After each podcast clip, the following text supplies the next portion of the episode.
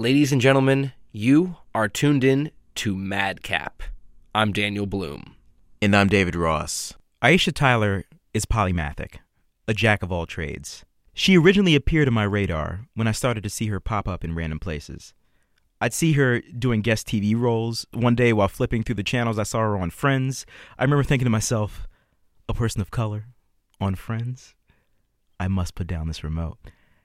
Next minute, you know I'm seeing her in Kanye West Slow Jams music video. Kanye, I know I told you to slow it down, baby. It's good, it's good, it's beautiful, it's beautiful. But, but now, I need you to do it faster, baby. Can you please do it faster, baby? Do it faster. Now, she's all over the place. You can find her every weekday on CBS's The Talk at 2 p.m. Eastern Time, 1 p.m. Pacific and Central. She plays on FX's Archer. She's on Whose Line Is It Anyway, now on the CW. And she also has, which I consider to be her opus, an extremely popular podcast called Girl on Guy, a show about art, culture, booze, and mainly blowing shit up. She's now got a book out called Self Inflicted Wounds Heartwarming Tales of Epic Humiliation. It was released on Tuesday, July 9th, and we suggest you give it a read as it's damn funny. I remember reading Aisha's bio years ago in my college apartment, and that's when I realized this isn't just some random woman who stumbled into some luck or just another recipient of some network's diversity initiative. This woman knows what the hell she's doing. Fast forward to January 2013, when I see her and her husband at an inaugural party in town. She, dazzling in the room in a beautiful blue dress, and her husband, looking dapper as a motherfucker in his tux. I gave her a slight tap on her shoulder before she left, and six months later, after many schedule changes due to the filming of her new series, press tours, and her losing her voice, I'm proud to say we finally have our interview. This is our conversation with Aisha Tyler. Can you tell us about your first car? Uh, my first car was a German car. It was a red Opel Manta, four-speed stick that I bought for twelve hundred and fifty dollars. Really? Who'd you buy it from? I don't know. Some lady who had a, like a for sale sign in the window of her car. Um, and after I bought it, I remember this really mean boy at my school was like, "Man, she saw you coming." But I love that car. It was like a little sports car. It had a like a, stereo that cost almost as much as the car itself. Would you Uh, Would you was play in that stereo during that period of time? Would you play? Oh God, uh, pretty much a, a bootleg cassette tape of uh, Prince's "Sign of the Times" over and over and over again.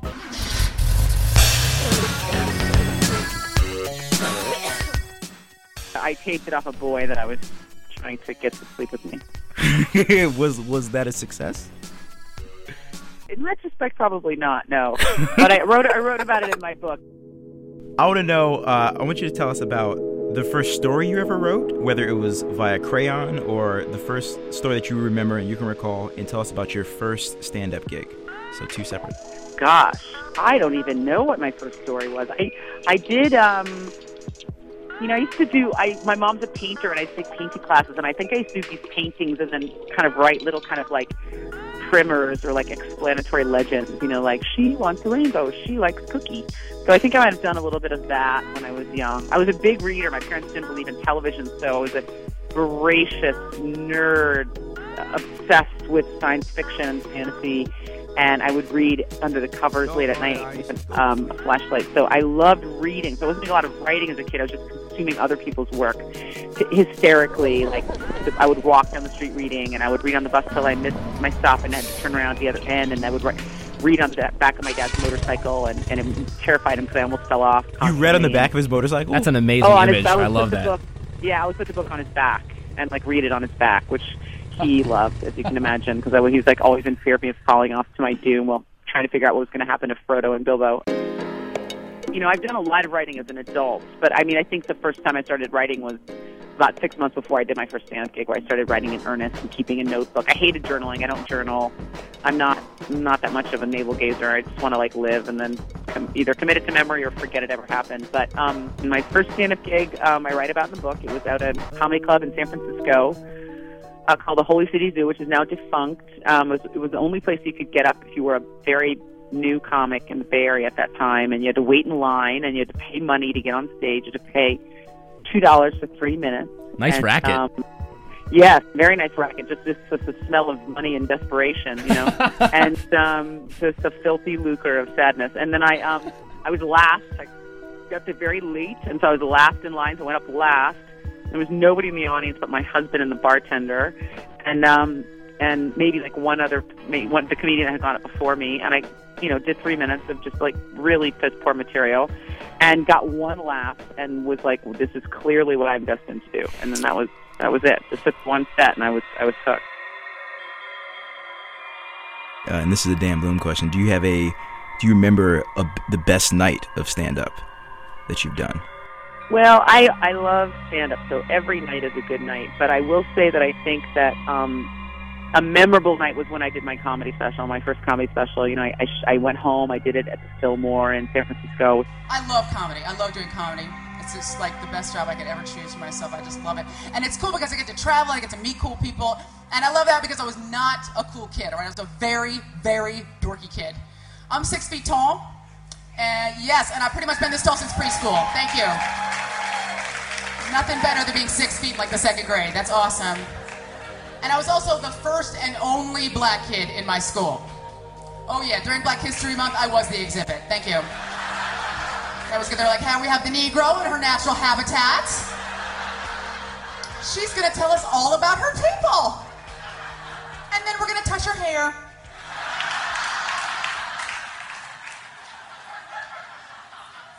Only black kid, only tall kid, only poor kid. I used to come out of playground on recess just like a giant furious black zilla. Just stomping people's sandcastles and kicking toys. Ah!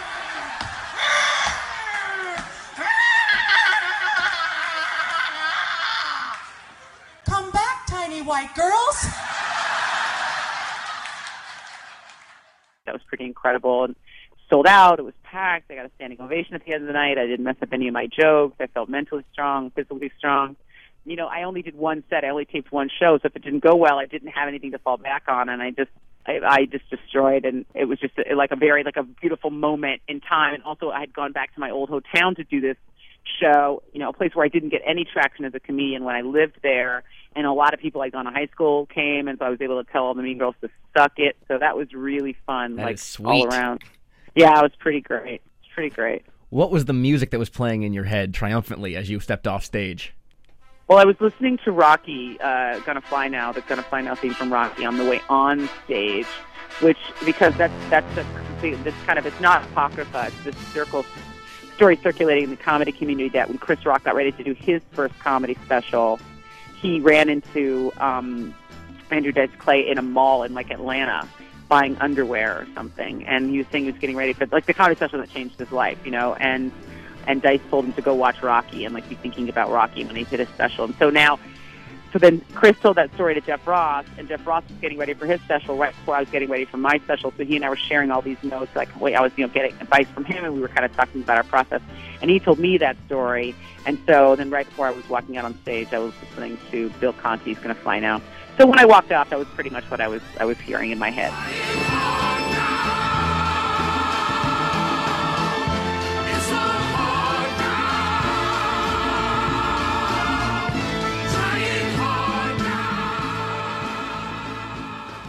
And that is also the song that you ended your uh, interview with Chris Rock with, wasn't it? Yes, the songs on my shows always have some tenuous relationship to the conversation that's gone previously. Like it's some it's it's a little bit of an Easter egg. Like I like to put something in that people have to figure out. Oh, how does this relate to what those guys uh, were talking about? And um, and so it's a little fun puzzle for people to work out. But that was pretty bald because we had spoken about that story and about Dice and about the fact that I'd listened to that song during my special. So it seemed an obvious choice to put at the end of the Chris Rock episode. So I do want to talk uh, about self-inflicted wounds in the comedy career, but I also want to. I, I, mean, I want to know what was it like talking to Chris Rock for Girl on Guy. How was that?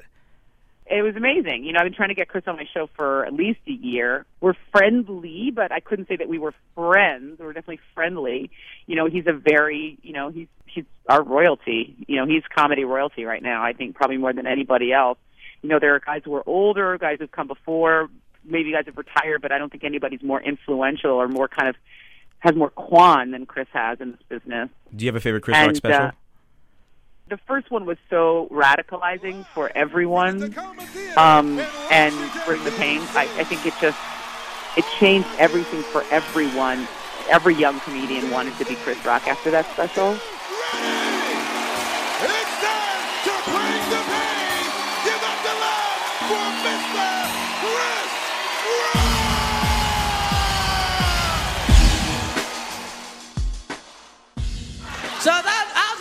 College. I'm in there. Figure, let me take some shit I know. So I took a black history class. I gotta know this right. I'm black, right? Right? I get a B just for showing up, right? Wrong. Failed it. Ain't that some sad shit? A black man fell in black history. That's sad. Cause you know fat people don't fail cooking. As paprika. Failed black history. Why? Cause I didn't know shit about Africa. Cause you know, you go to white schools, you learn Europe up their ass. Never learn shit about it. I still don't know shit about it. Only thing I know about Africa, it's far. Africa is far, far away. Africa is like a 35 hour flight. So you know that boat ride was real long. The boat ride so long, there's still slaves on their way here. I didn't know nothing in school. All I knew was Martin Luther King. That's all they ever teach you in school about black people. Martin Luther King. That's my answer to everything. Martin Luther King. Now, what's the capital of Zaire? Martin Luther King. Uh, could you tell us the name of the woman that would not leave her seat on the bus? Ooh, that's hard. Are you sure it was a woman? Oh, I got it. Martina Luther King. That's a great special. Remains a great special, I think. While we're on the topic of Girl on Guy, tell us about the an interview that went. It might not have been your fault. You know what I'm saying? Other things could have just happened. But Tell us about an interview that just went completely wrong. I've And you can, anon- you can anonymize it if you want. Well, we've only had one, we, I, and it's, it's never posted, and I don't think I'll ever post it. But you can you can tell Um, us. We won't tell anybody. Uh, yeah, of course, because this is just the three of us talking. Um, I won't tell you who it is. I'll just say I interviewed really early in the life of the show. I interviewed a chef who just was kind of like a pompous ass, and I think, you know, just was, hmm. he's really talented, but I think he just felt like he was super awesome and was kind of doing me a favor. And you know, the show wasn't established yet, so as far as he knew, you know, he was doing me a favor. But he just never was. He never told the truth. You know, and I'm not saying he was a liar, but I mean, a big part of my show is that people get into the room with me and they kind of let all their guard down and they just they're honest. And I think that's why people love the show, and I think that's why my guests love the show because it's a, a rare opportunity to be really truthful. And he just, you know, he just was kind of like, you know, thought he was doing an interview for the Food Network or something. So that show's never aired. So back to the book. I want to know what's your process like. Now, are you a a cup of coffee in the morning, uh, something much stronger like Doers, or psychedelics? Um, uh, You don't have to answer that question, what- by the way. What what fuels my creativity? Yes, Um, yes. I am disappointingly straight edge. I've never been a big drug person. I, you know, I kind of still did like my my whatever limited experimentation I was going to do. I did when I was, you know, high school, college age, and and came out of college pretty much not interested in doing anything illicit or illegal. Um, I love booze, and I'm a big spirits enthusiast. But I also I also stopped drinking for a while, and then when I went back to drinking, my drinking has become very minimalistic since then. Um, I uh, I just I what I found is that now in my life it, has not, less to do with my a function of my age and more to do with the fact that I have so much work on my plate that I'm not effective if I'm not like at 100% like every single minute that my eyeballs are open. So um, you know, I just got sick of even with like you know one drink or a glass of wine, waking up in the morning and not being like a razor. For the most part, I've stopped drinking altogether, like a once in a you know once once a month or something like that. I'm and I you know I go I like I really like to be in bed by eight thirty, and I get up at five in the morning and I drink a I pound a protein shake and I hit the gym. So I'm really very boring. My I get high on uh, on life and an, and an insane, almost life threatening amount of caffeine. And so in your book, you said nobody parties, not nobody parties, that Dartmouth is a place that knows how to party. All right, Mm-hmm. now take me, take me through one of those nights. I want to, I want to, I want to know what one of those nights entailed. God, uh, what is it? What what those nights were just go to a go to a basement in an old house, a 200 year old house that smells like urine and vomit, and uh, stand around drinking keg beer out of cups, and occasionally get a beer poured for you by a distracted fraternity brother that may or may not had have had the saliva and tobacco juice of another human being in, in it directly prior to him filling it with beer and handing it to you. And then uh, either fend off the advances of some guy you're not interested in, or push yourself on some guy that's not interested in you, um, and uh, either hook up or go eat a eat a EBA's chicken uh, chicken sandwich at like two o'clock in the morning. You talked about while, while your time at Dartmouth, you were part of an a cappella group. Now, I will ask you to sing in a little bit, but was this uh, a cappella group? Was this the? Did you get a lot of male groupies from this?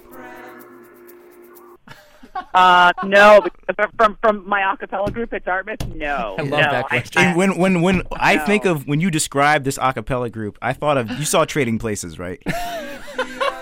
Uh, yes, I did see So, Trading when they're Places. singing Yes, in the country yeah, club? that that creepy and a feet, absolutely. That's that off-putting um, in every way, totally. Muffy in the bathroom stall, Margaret by the lake, Susan down in Whitley Hall, Constance on the make, Constance Fry, Constance Fry, anytime you'd call, Constance would fulfill your needs, winter, spring, or fall.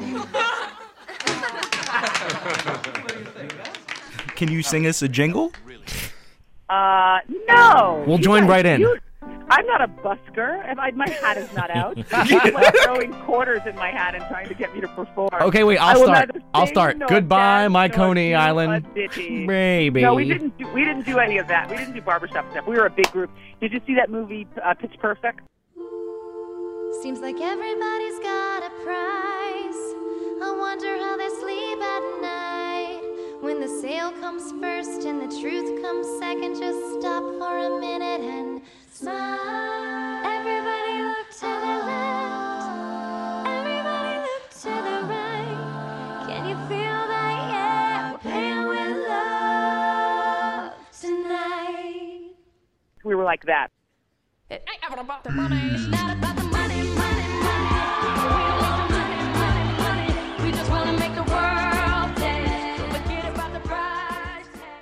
I want to I want to know. So you have you close your pieces with having the uh, with having people talk about self inflicted wounds, and that's of course that's the title of your book. But I want to know releasing these self inflicted wounds for yourself. How does that make you feel? Like airing, I'm saying these humiliations. How does that make you feel?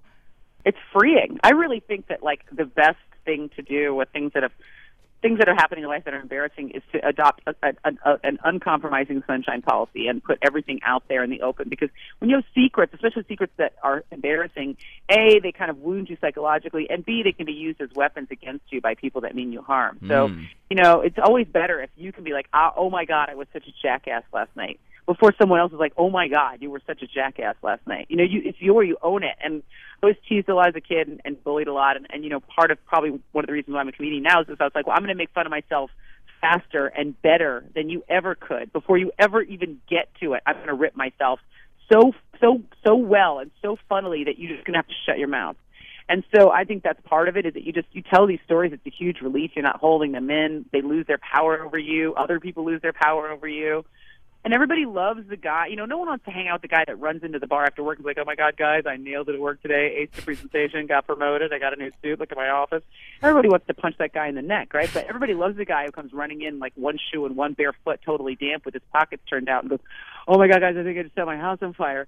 Have you seen my puppy?" Everybody wants that guy to sit down and like tell, like, "Dude, it's dead. We'll buy you a beer. Tell us what happened." So um, those are the best stories, and I've always been, you know, my friends and I are always combination of self-deprecating and like really like searingly insulting to each other, and so in my group, it was always better to make fun of yourself before anybody else could uh, could unload on you, and uh, so I loved it. It was great. It was very freeing. Okay. Well, we got uh, just we've got just two more questions. All right. Uh, this is a bit of a personal question. We always ask this to comedians, but um, would you please tell us the story, the losing of virginity for Aisha Tyler story?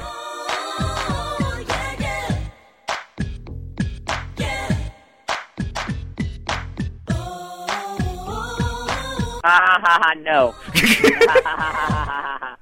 um, I will say that uh, it was I was I was um, forgettable and quickly faded into the past in favor of much more exciting episodes that happened happened after that. But no, nothing nothing worth nothing worth recreating in vivid detail for you right now on the internet. That's for sure. Okay. And is there a quote that you, because you, uh, every chapter was open with a quote in this book. Is there a quote that you'd like to to open the show with when we release this?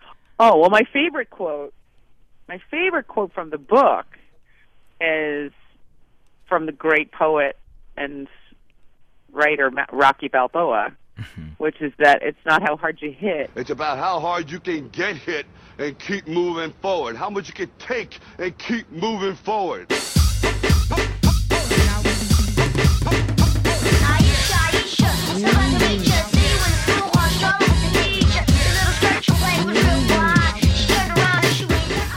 Aisha, uh, so much thanks coming from Washington, D.C. to you. Uh, we really appreciate you taking the time to talk with us. glad that we were able to finally put this together. I know there was a lot of uh, a lot of machination, and, and thank you for uh, being patient. Thank you so much. Yeah, shout out to Jerry for handling it all. I will. I will. I'll let him know. I'll let him know you guys are sending him some love. If you ever make it back to Washington, we'll buy you a bourbon. You don't even have to drink it. We'll just sit there and look at it. Oh, I've never turn out a bourbon. I just I I've stopped drinking like five bourbons. So yeah, Well, we'll, we'll order five. You only have to drink one. yeah, yeah. Yeah, You guys, you order five, and then I'll watch you drink five, and then I'll pick your pockets. Perfect. nice. All right. Thank you. Thank you so much, Aisha. All right. Thanks, guys. appreciate Have it. a good one. Oh, you too. Bye-bye. Thank you. Bye.